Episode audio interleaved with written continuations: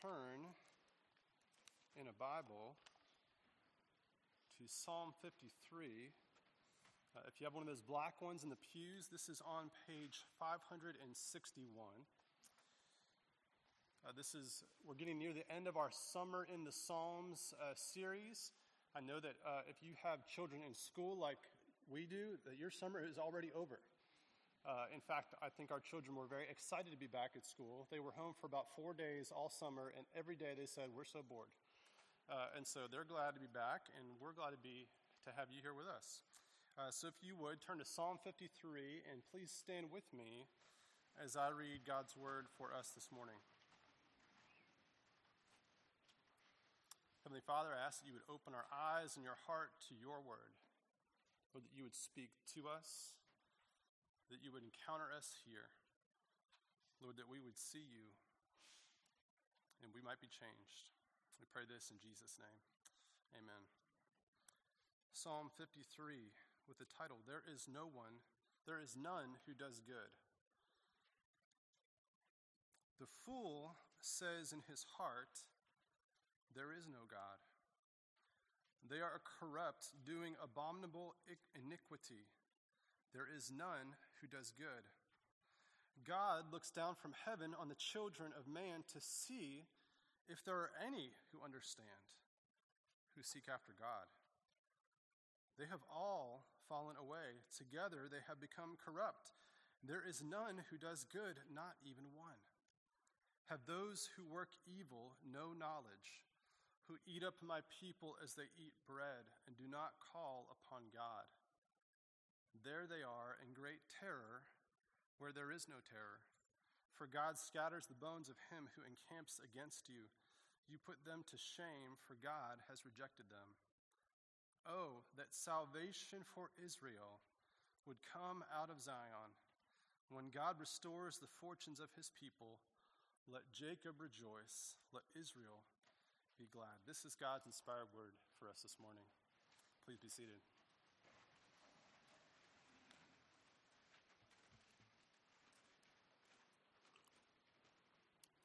Now, probably the most remarkable thing about Psalm 53, uh, you probably haven't caught this unless you've recently read through all of the Psalms, is that it is almost exactly identical to Psalm chapter 14.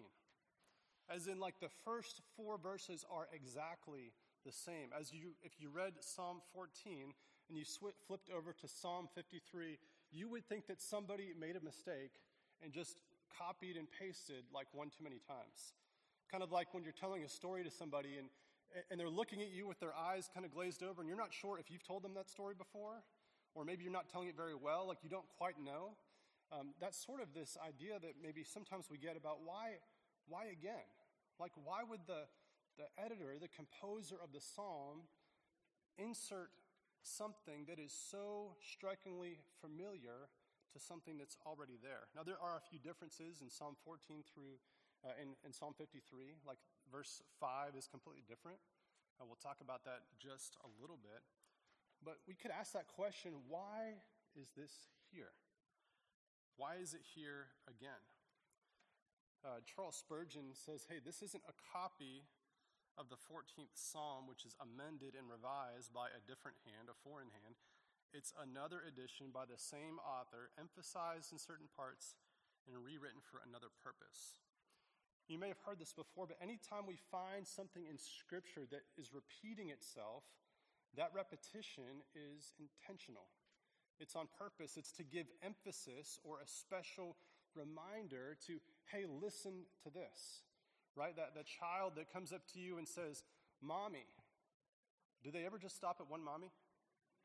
It's mommy, mommy, mommy, mommy. You know, like if you get to seven, maybe you know that there's an emergency, right? Like this is for emphasis. There's something really important going on, and also to help us to remember. You may have heard this phrase remember, remember the, the 5th of November. Anyone heard that before? I have no idea what that's referencing, but I know the phrase, right? And so sometimes just that little repetition can help us keep things in our mind. I do know what it's about now because I Googled it and I read a little bit on Wikipedia, so I don't know if my information is accurate, but at least I have some sort of idea. of what that means. So, Psalm 53 is what we might call a rewritten Psalm of David, uh, written at, at a, a similar circumstance, but a different time in his life is what we find before. See, both of these were songs written by the same guy at different periods of time. Kind of like how you might have the same conversation with God at different times in your life. You might be praying that same prayer almost verbatim. If you've got young children at home, one of the challenges for us is to, is to get them to think about the things that they say. Well, it's not as if David is stuck in a rut and can't have the words, right? But he's going back to a period in his life where he knows what he's already saying. He knows what he wants to say. And, and this is referencing a particular circumstance or a particular time in his life. Now, a lot of the Psalms have these little um, headings or titles above them, which have been in the Psalm book for thousands of years. You know, they may not necessarily have been written by David, but other authors or the editors that compiled these things together who put them in a particular order. You know, the Psalms is actually three different books, book one, two, and three, uh, divided up and given to us as songs to sing to God in worship. Now, Psalm 52 has the reference or heading. We talked about this last week. It refers to a story or a narrative out of 1 Samuel 22 when Doeg the Edomite told King Saul where he could find David and his men hiding. Now, if you weren't here last week, you can go back and, and read that. We won't go over that all again. So that's Psalm 52. Now, Psalm 54 has an inscription which references when the Ziphites went about and told Saul, Is David, is not David hiding among us? This also refers to a narrative in 1 Samuel chapter 23 and 26. So we have 1 Samuel 22, we have 1 Samuel 23, we have 1 Samuel 26. So on either end of our psalm, that's 52 and 54. And so right here in Psalm 53, we get sort of a little hint about what this might be referencing. 1 Samuel 25 tells us a story about a man named Nabal. Now, for you Hebrew scholars out there, the word Nabal is translated into what word? Fool. Okay, fool. So here we have the fool says in his heart in the opening line of our psalm, and this actually is to take us back to 1 Samuel 25, where we get a story of a man named Nabal and his wife Abigail. If you have a Bible, you can turn there. That's what we're going to be talking about for the next little bit. But just to summarize a little bit, David is, is God's anointed king. He's not quite the king yet. There, there already is a king. His name is Saul, and, and he's not the most, uh, how should we put it, stable guy. Okay, he's been anointed by God as well. God chose him from among all the people of Israel to be the king. He looks like a king. He acts like a king. He's big. He's strong. He's scary. He's the kind of guy that you would look at and go, yeah, that's, that's a king, just to look at him. And yet, because of his sin, God had rejected this king and he chose another king. Now, typically, when you think of kings, how is the next king chosen? Well, they're born into that family. But God has not only rejected Saul, he's actually rejected this king, kingly line so he chooses another king, a man named David. You know David's story a little bit, David's not a guy that you would think is going to be a king. He's the youngest of seven brothers. Uh, his father completely forgets about him when he, he comes to this feast and, and, and, and is asked to bring all of his sons before the Lord. And, and David was left at home doing what? He was watching the sheep. Now, that's what you did with somebody that you didn't really care about that much. Right? It was a big responsibility, but but it wasn't as if he was important in his family. And so David and, and comes up to visit his brothers. They're at war. And there's this big giant. He's got a name. What's his name? Goliath. Everybody's terrified of Goliath except for this young boy David who says, Hey, if no one else is going to fight him, I guess I'll do it. And he goes down and he picks up some rocks and he puts them in his little satchel and he carries it out and uses his slingshot and he takes down the giant. And now he's leading God's people in battle as a teenager, and people are singing songs about him, saying things like, Saul has killed his thousands, and David his tens of thousands. So even as a young man, he's already got this incredible reputation that God is doing something special with David. And now Saul has gotten jealous. He's hunting after David. He's encamped out in the wilderness, and David and his men, he's got 600 with him, they're getting hungry. Now, if you have 600 men, and these are called actually mighty men, so they're not just like your regular guys like me, they'd probably be a little more like Brian, okay? Brian, would you stand up? if you were going to pick one of us to fight, which one would you pick? Right? You pick me and not Brian. And so David's got these men. They're with him in the wilderness, and, and they're, they're out, they're kind of hiding um, in, in and amongst the trees. And there's a man named Nabal, and he's a very wealthy man. This is what it says about him. In uh, verse 2 of chapter 25, this is 1 Samuel. There was a man in Maon whose business was in Carmel. The man was very rich. He had 3,000 sheep and a 1,000 goats. Now, I'm not much of a farmer, but I think anytime you can number your animals in the thousands, you're doing pretty well, right? And so he's got this massive herd of livestock, and they are out in the wilderness about where David's men are. He was shearing his sheep in Carmel. In verse 3, the name of this man was Nabal, and the name of his wife was Abigail.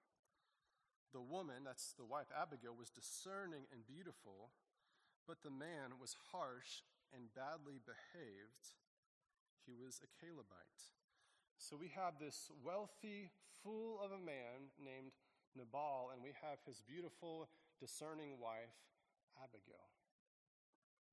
And David heard in the wilderness that Nabal was shearing his sheep.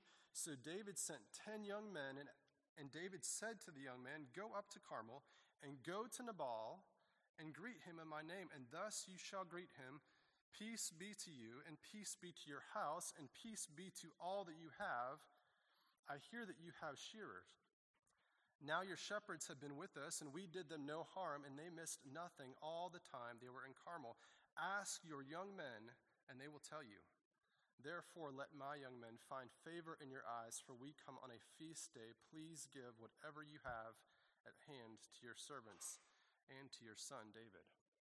So here's David propositioning Nabal, and what he's saying is, hey, we've been living among you, we've not taken anything from you, and we're coming on a feast day at a time of worship, a time of celebration, and all we're asking for is that we can join you at your table. Now, if myself and 600 of my closest friends showed up at your house and asked for a place at your table, you might be a little bit alarmed.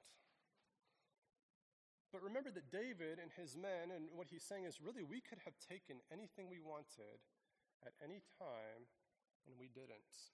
And obviously, you're a wealthy man, right? It's not going to take thousands of your livestock to feed my hundreds of men. So, would you please invite us in? Now, this is a culture of honor. It was honored to have someone come into your house. This is David, the God's anointed king, God's chosen one. This, he's like a, a, a, superhero come to life that people are singing songs about in the villages, saying, Hey, can we come and eat at your table? Now, if you were a wise man, you would say, Well, absolutely. Give me some time to prepare. Nabal was not a wise man. Nabal lives up to his name. His name means fool, and I, I, feel sorry for him because of his parents, but maybe they had some inclination of what it was that he was going to be like. Instead, this is what Nabal says. They said all this to Nabal in the name of David, verse 10, and Nabal answered David's servants, Who is David? Who is the son of Jesse? There are many servants these days who are breaking away from their masters. Shall I take my bread and my water and my meat that I have killed for my shears and give it to men who come from I do not know where? Uh, this is not Nabal saying politely, uh, no, thank you. This is actually an insult to David.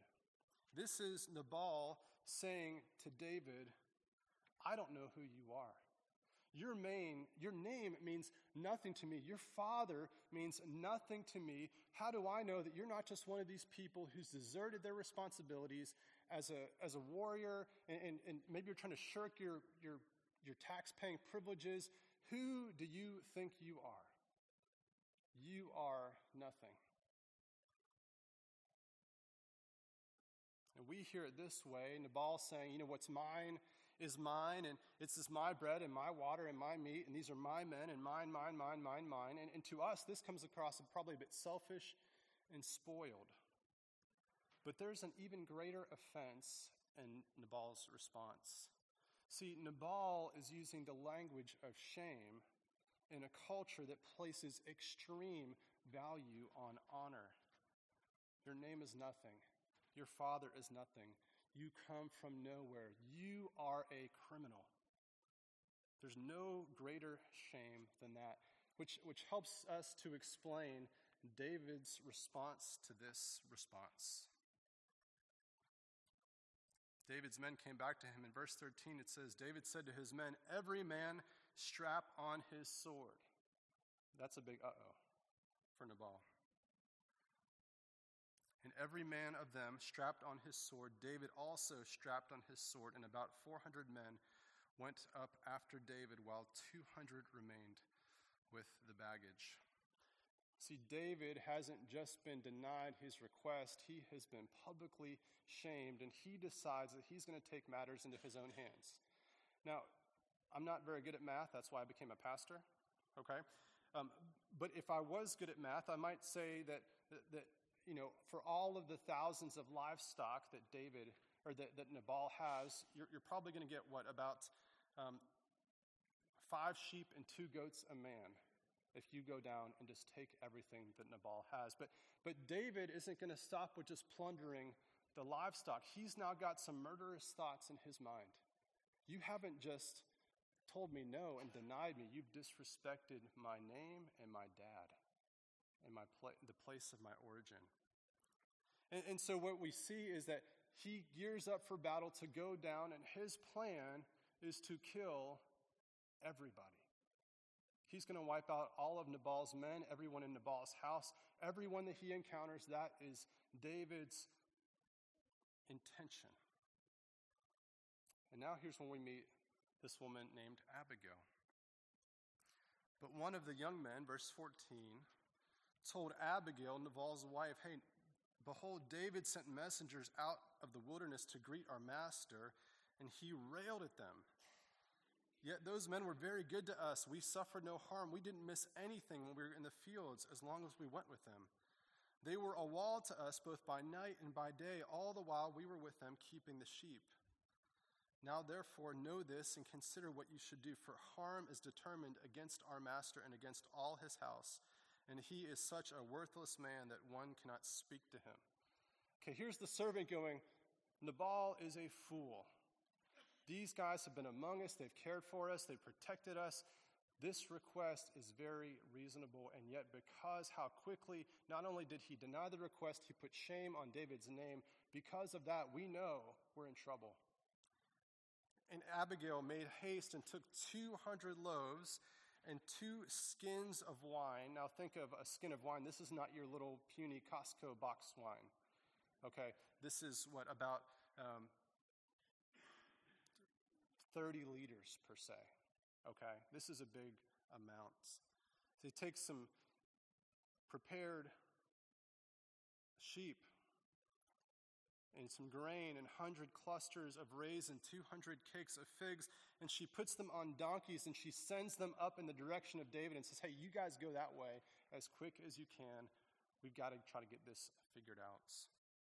And I'm going to come back bef- behind you. And she doesn't tell her husband because what is her husband going to do? Well, he's a fool. He's going to mess it up. He's going to tell her no. He's going to do something. He's going to say something, and he's going to make this situation worse. And so she goes and acts. And, and as David comes and meets these people, David had said before, Surely in vain have I guarded all this that this fellow has in the wilderness, so that nothing was missed and all that belonged to him, and he's returned me evil for good. God do so to the enemies of David, and more also, if by the morning I leave so much as one male of all who belong to him. Basically, David saying they're all going to die. That was his plan. And when Abigail finds David, she runs up and she gets down on his feet and bows on the ground and she says, Hey, on me alone, my Lord, be the guilt. Please let your servant speak in my ears and hear the words of your servant. Let not my Lord regard this worthless fellow Nabal, for as his name is, so he is. Hey, he's got the name of a fool, and that's what he is. Please put whatever you want to put on him on me. And now then, my Lord, as the Lord lives and as your soul lives, because the Lord has restrained you from blood guilt and from saving with your own hand, now then, let your enemies and those who seek to do evil to my Lord be as Nabal. Hey, let all your enemies be fools. She's actually offering a blessing upon David. Abigail recognized who he was. Abigail knew who his name was and what that meant. She knew the place that he was going to have, the place of prominence in the history of Israel, and she intervenes. And she offers a blessing to David. And David relents. Now, David's response wasn't going to be right. Of course, it would have also been wrong and, and, and sinful, and David even sort of acknowledges that in his response to her. But remember, he felt ashamed and disgraced, and he had to do something about it. See, Nabal the fool had said, I am all that I need.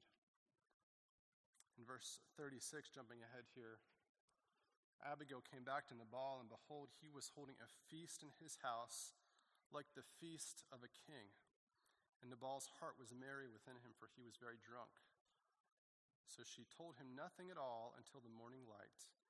In the morning, when the wine had gone out of Nabal, his wife told him all these things, and his heart died within him, and he became as a stone. And about ten days later, the Lord struck Nabal, and he died. See, Nabal the fool says, I am all that I need. Nabal the fool says, What mine, what's mine belongs to me. The, Nabal the fool says, Hey, I don't really care that I've just disgraced this mighty man and his mighty men. Let's just eat and drink and be merry. Let's worry about tomorrow. Tomorrow. Who knows what might happen tomorrow, right? And tomorrow we might die. And guess what happens to him? He dies. And we turn back to Psalm chapter 53 with this in our minds. It opens The fool says in his heart, There is no God. Now, according to a recent Gallup poll, 74% of Americans agree with the statement that there is a God. Now, I'm not sure how that strikes you. If you think, wow, that's really high, or if you think maybe that's really low. Um, just a few years ago, back in 2004, 90% of Americans agreed with that statement. Um, but it's not as if 26% say that they disagree. There's, there's a solid 12% of people that just answer this question I don't know. Like, I don't know if there is a God. And, and honestly, I actually 14%. I, I admire those people who are willing to voice that doubt. And there's 12% of people that would say emphatically, there is no God. So there are certainly intellectual and theoretical atheists out there. There's people that like to engage in debate, that, that might like to to ask you lots of hard questions and love to argue about the existence of God, but quite honestly, I haven't found that many of these people. You know, and if you encounter one of those, uh, we can give you some resources. You know, you can you can learn some apologetic arguments, the the cosmological argument or the ar- argument from design. Um, but to be honest, I found that very few people who hear an apologetic argument will turn around and say, "You know what? That was right. I believe in God now." Right, those, those arguments actually do more for us to help us be sure in our faith when people ask us questions than they are and actually leading other people Christ. And notice that the fool, he doesn't say with his mouth, there is no God. How does he say it? He says it with his heart. See, the fool is not necessarily a confessing atheist. This isn't something that they necessarily verbally vocalize. But this is something, a dialogue that happens within. You know, what is the heart? The heart is the inner man. This is the soul, the mind, the, the center of our being. And it's, it's here that this conversation is taking place, right in here, where we, we start to wonder there, is there a God? Which then becomes the statement, there is no God. It's not something that necessarily we're going to hear on the lips of people around us. So many of us live sort of this functionally atheistic life that this describes, where in our hearts we're constantly wondering and questioning and even accusing there is no God. I start to think everything is up to me. I decide my own purpose. I get to determine my meaning in life. I have to look out for myself. I have to care for my family. I have to work and strive and provide because if I don't do it, who's going to do it? This life is chaos. The world is crazy. We have a middle schooler in our house. Things just got crazy this week. There's no order, there's no design, there's no purpose, there's no reason for so many things now. There's no beauty, there's no hope in the world. That's the type of things that we start thinking, not just middle schoolers, but we start to think that there too. See, a heart without God might say outwardly, there is no God, or there is a God. But inwardly, it, be, it believes it's all up to me. See, many of us who grew up in this culture of Christianity are probably more functionally atheistic than we like to think. Because when it comes down to our schedules and our lives and how we run our businesses and personal affairs, how we live day to day, we honestly don't look all that different from the people around us who don't claim to have faith. Some of us are just kind of living that life of Pascal's wager, where, you know, Pascal said, hey, if there is a God and you believe, sorry, if there, if there is no God and I do believe, at the end of my life, I've really lost nothing. Right? But if there is a God and I don't believe, then I'm in trouble. It's going to be tragic. That, that line of thinking doesn't really inspire a lot of confidence in us. It doesn't really live us to lead a full and joyful Christian life, does it? It, it kind of leads us to this life where we're always sort of toeing that line, trying to figure out how much can I get away with and, and still follow God. It's that, that teenage statement how far is too far, right? How much can I do and still be kind of considered in?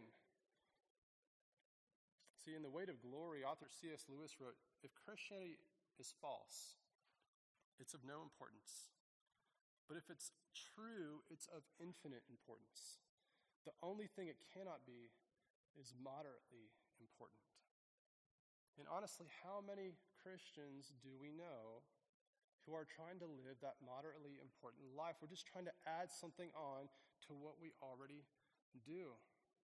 You know, yes, sure, God is real. I'll agree to that statement, statement. And yes, maybe the Bible is true. But what I really want, what I really want, I want to fit in. I want to have friends. I want well behaved kids. I want to live comfortably. And, and I'll try to be a good person along the way. How many of us are kind of functionally atheistic in that way? And the problem, and David sees it here and he kind of calls it out the problem is that we aren't and we can't be good. Right? David says there's no such thing as a good person. And that's one of our favorite things to say about people, right? Hey, that, those are good people over there. Someone treats you nice, they let you cut in front of them in line at Costco because you got one thing and they've got a, a basket of things. All of a sudden, that person's the nicest person in the world. I know nothing about them before and I'll never see them again, but that's a good person, right? Before they let me they let me cut. David says, None of us are good, that each of us are corrupt. That means marred or spoiled. That, that we are doing abominable iniquity, which is detestable, repulsive, injust, acts of injustice. And you might be thinking, There's no way. You know, I'm not a saint, but, but that's too far. Right, but the reality is that Scripture tells us that this is who we are. And we need to be told this because we have a really hard time seeing this in ourselves. The ironic thing is that we have a really easy time seeing this in other people, right? Now, the longer you live with somebody, uh, raise your hand if you've been married in this room before. Anyone been married over 20 years? A, a good bit of you. I'm guessing that the thoughts that you have about your spouse are probably different now than they were when you started. Know, how does something, how do relationships start out? It's, it's this way that everything the other person does is sort of cute and whimsical and magical, right? But then those things become idiosyncrasies, and then they become peculiar, and then they become strange, and then they become weird, and then they become infuriating and annoying and wrong. And those things that once caused us that, w- that once we called quirky now cause us to think murderous thoughts. like, like this if he breathes with his mouth open one more time, it will be the last breath he ever takes. I've heard people say this. I may have thought this myself about people. See, we see, the, we see that in others. It doesn't take a whole lot of convincing to think that other people are bad. But it's also true in ourselves. See, we don't do good for goodness sake, like the song says. When we act good, even in the most seemingly altruistic ways, it's for us, right? So other people might notice us, so that we might feel good, so we might satisfy a guilty conscience that we have. See, Isaiah the prophet says it this way in chapter 64. He says, We have all become like one who is unclean. All of our righteous deeds are like a polluted garment. See, when you are unclean, then everything you do will be tainted with your uncleanness. Now, if you've ever been out with friends to a nice restaurant and you're about to, to have a meal and you enter into the bathroom and you happen to notice that your waiter has walked out of the stall and headed back to the kitchen without washing their hands. And now you go back to the table and a moment later your food arrives. It no longer matters how good that food looks, does it? It no longer matters how great it smells. It no longer matters how much that chef prepared your meal because in your mind you know what? That's tainted. I cannot eat that. You know, you've lost your appetite and you're going to find it, you're going to stop at McDonald's on your way home. When our hearts are unclean, everything we touch is unclean. The theological term for that is total depravity, which just means that because we're unclean. Not, not, not that everything about us is as unclean as it could be, but that everything we touch is marred by our sin. Like that plate of food. So even my good or my righteous deeds, Isaiah says, are polluted and corrupted by my uncleanness if I haven't dealt with it. See, the truth is, we aren't nearly as innocent or honorable as we would like to believe we are. David says God looks down from heaven on the children of man to see if there are any who understand, who seek after God. They've all fallen away. Together they've become corrupt. There's no one who does good, not even one. See, no one searches for God on their own. There's not a single person who woke up this morning and thought, you know, there's something missing in my life. I think I'll just give my life to Jesus. Like, we don't come to that conclusion on our own. And, and David isn't just being dramatic here. You know, he uses this term, not one and all, and, and, and he's not being hyperbolic, and honestly, he's not even letting himself off the hook. See, in 1 Samuel 25, how did David respond when he received the message about that fool Nabal? His first thought was what? Kill them all. Now, is that a godly response? The answer is no. Right? Is that the reaction of a wise and godly man? Now, he could have just gone and taken what he wanted. What was Nabal going to do? How could he possibly stop him? And yet, David wasn't going to be satisfied with that. He wanted revenge. He wanted to repay the disrespect that was shown to him, to teach a lesson to him and anyone else who might be tempted to deny him in the future. And later, as David became king, he showed some more of these tendencies. He took what he wanted, he'd kill if he'd have to. In his inner man, David was a self absorbed, covetous, raging, adulterous murderer. And yet, he was also called the man after God's own heart.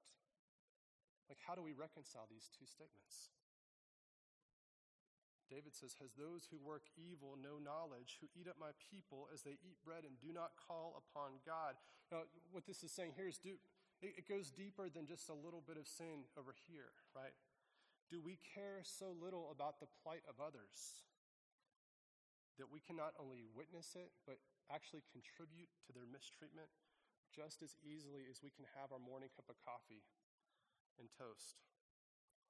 See, many people rightfully decry the plight of victims of abuse and trafficking especially when they're portrayed in media and film as something that, that that's something that bad people do over there but, but what about the women and children who are victims of the pornography industry. See, our, our culture endorses wholeheartedly consuming people as normally as we might any other form of entertainment. See, this, this is not just out there, it's not just what those bad people out there do, this is in here as well. According to a re- recent Barna research poll, 68% of church going men and more than 50% of pastors surveyed said that they regularly view pornography. And those were just the ones who would admit it. Right? S- statistically, this is a, a reality for many, many Christian men. How many of us like to point the finger out there, and yet inside we're dying with this guilt and with this shame that we've never dealt with? It says there in great terror, verse 5, where there is no terror, for God scatters the bones of him who encamps against you. Now, how many of us are walking around racked with guilt and shame? Of course, what happens then is we start to live a life of fear. Isn't that the world that we live in today? A world that's filled with anxiety. We're afraid to do so many things. We turn on the news, we're overwhelmed with horror. Stories of doomsday declarations.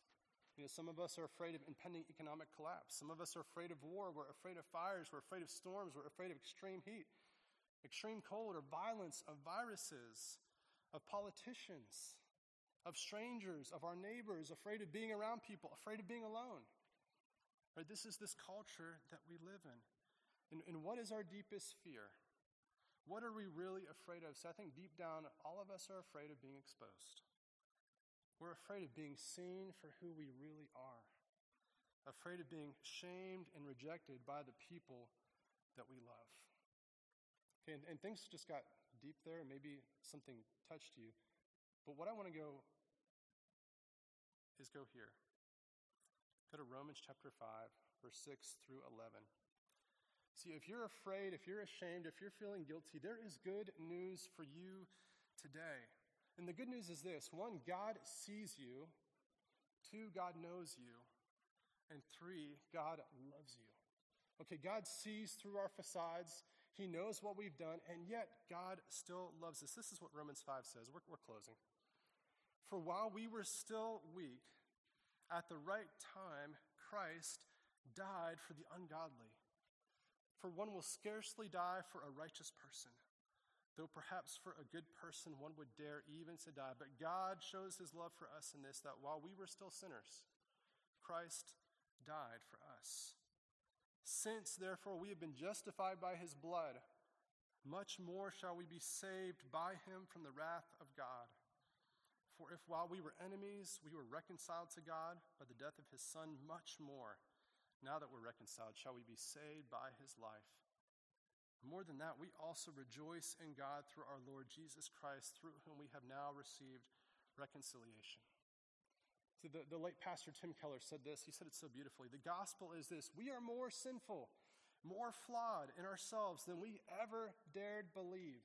Yet, at the very same time, we are more loved and accepted in Jesus Christ than we could ever dare hope. See, because we are sinners, because we have been shamed, because we are guilty, God intervened.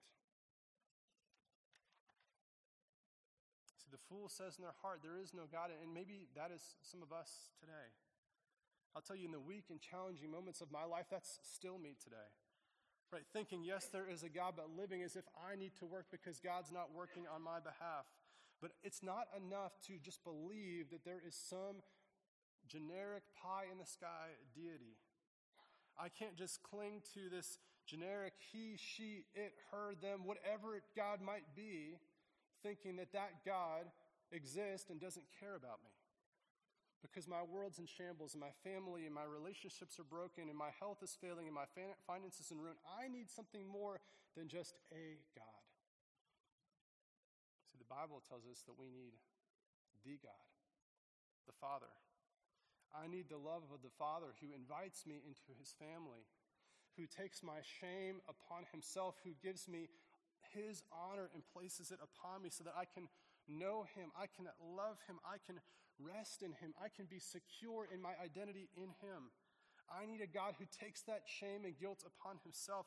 I need a God that I can be with without feeling the pressure to strive and to work and perform. I need a God that looks a lot like Jesus, who became sin for me to, wake, to make that way for me so that I could be with him.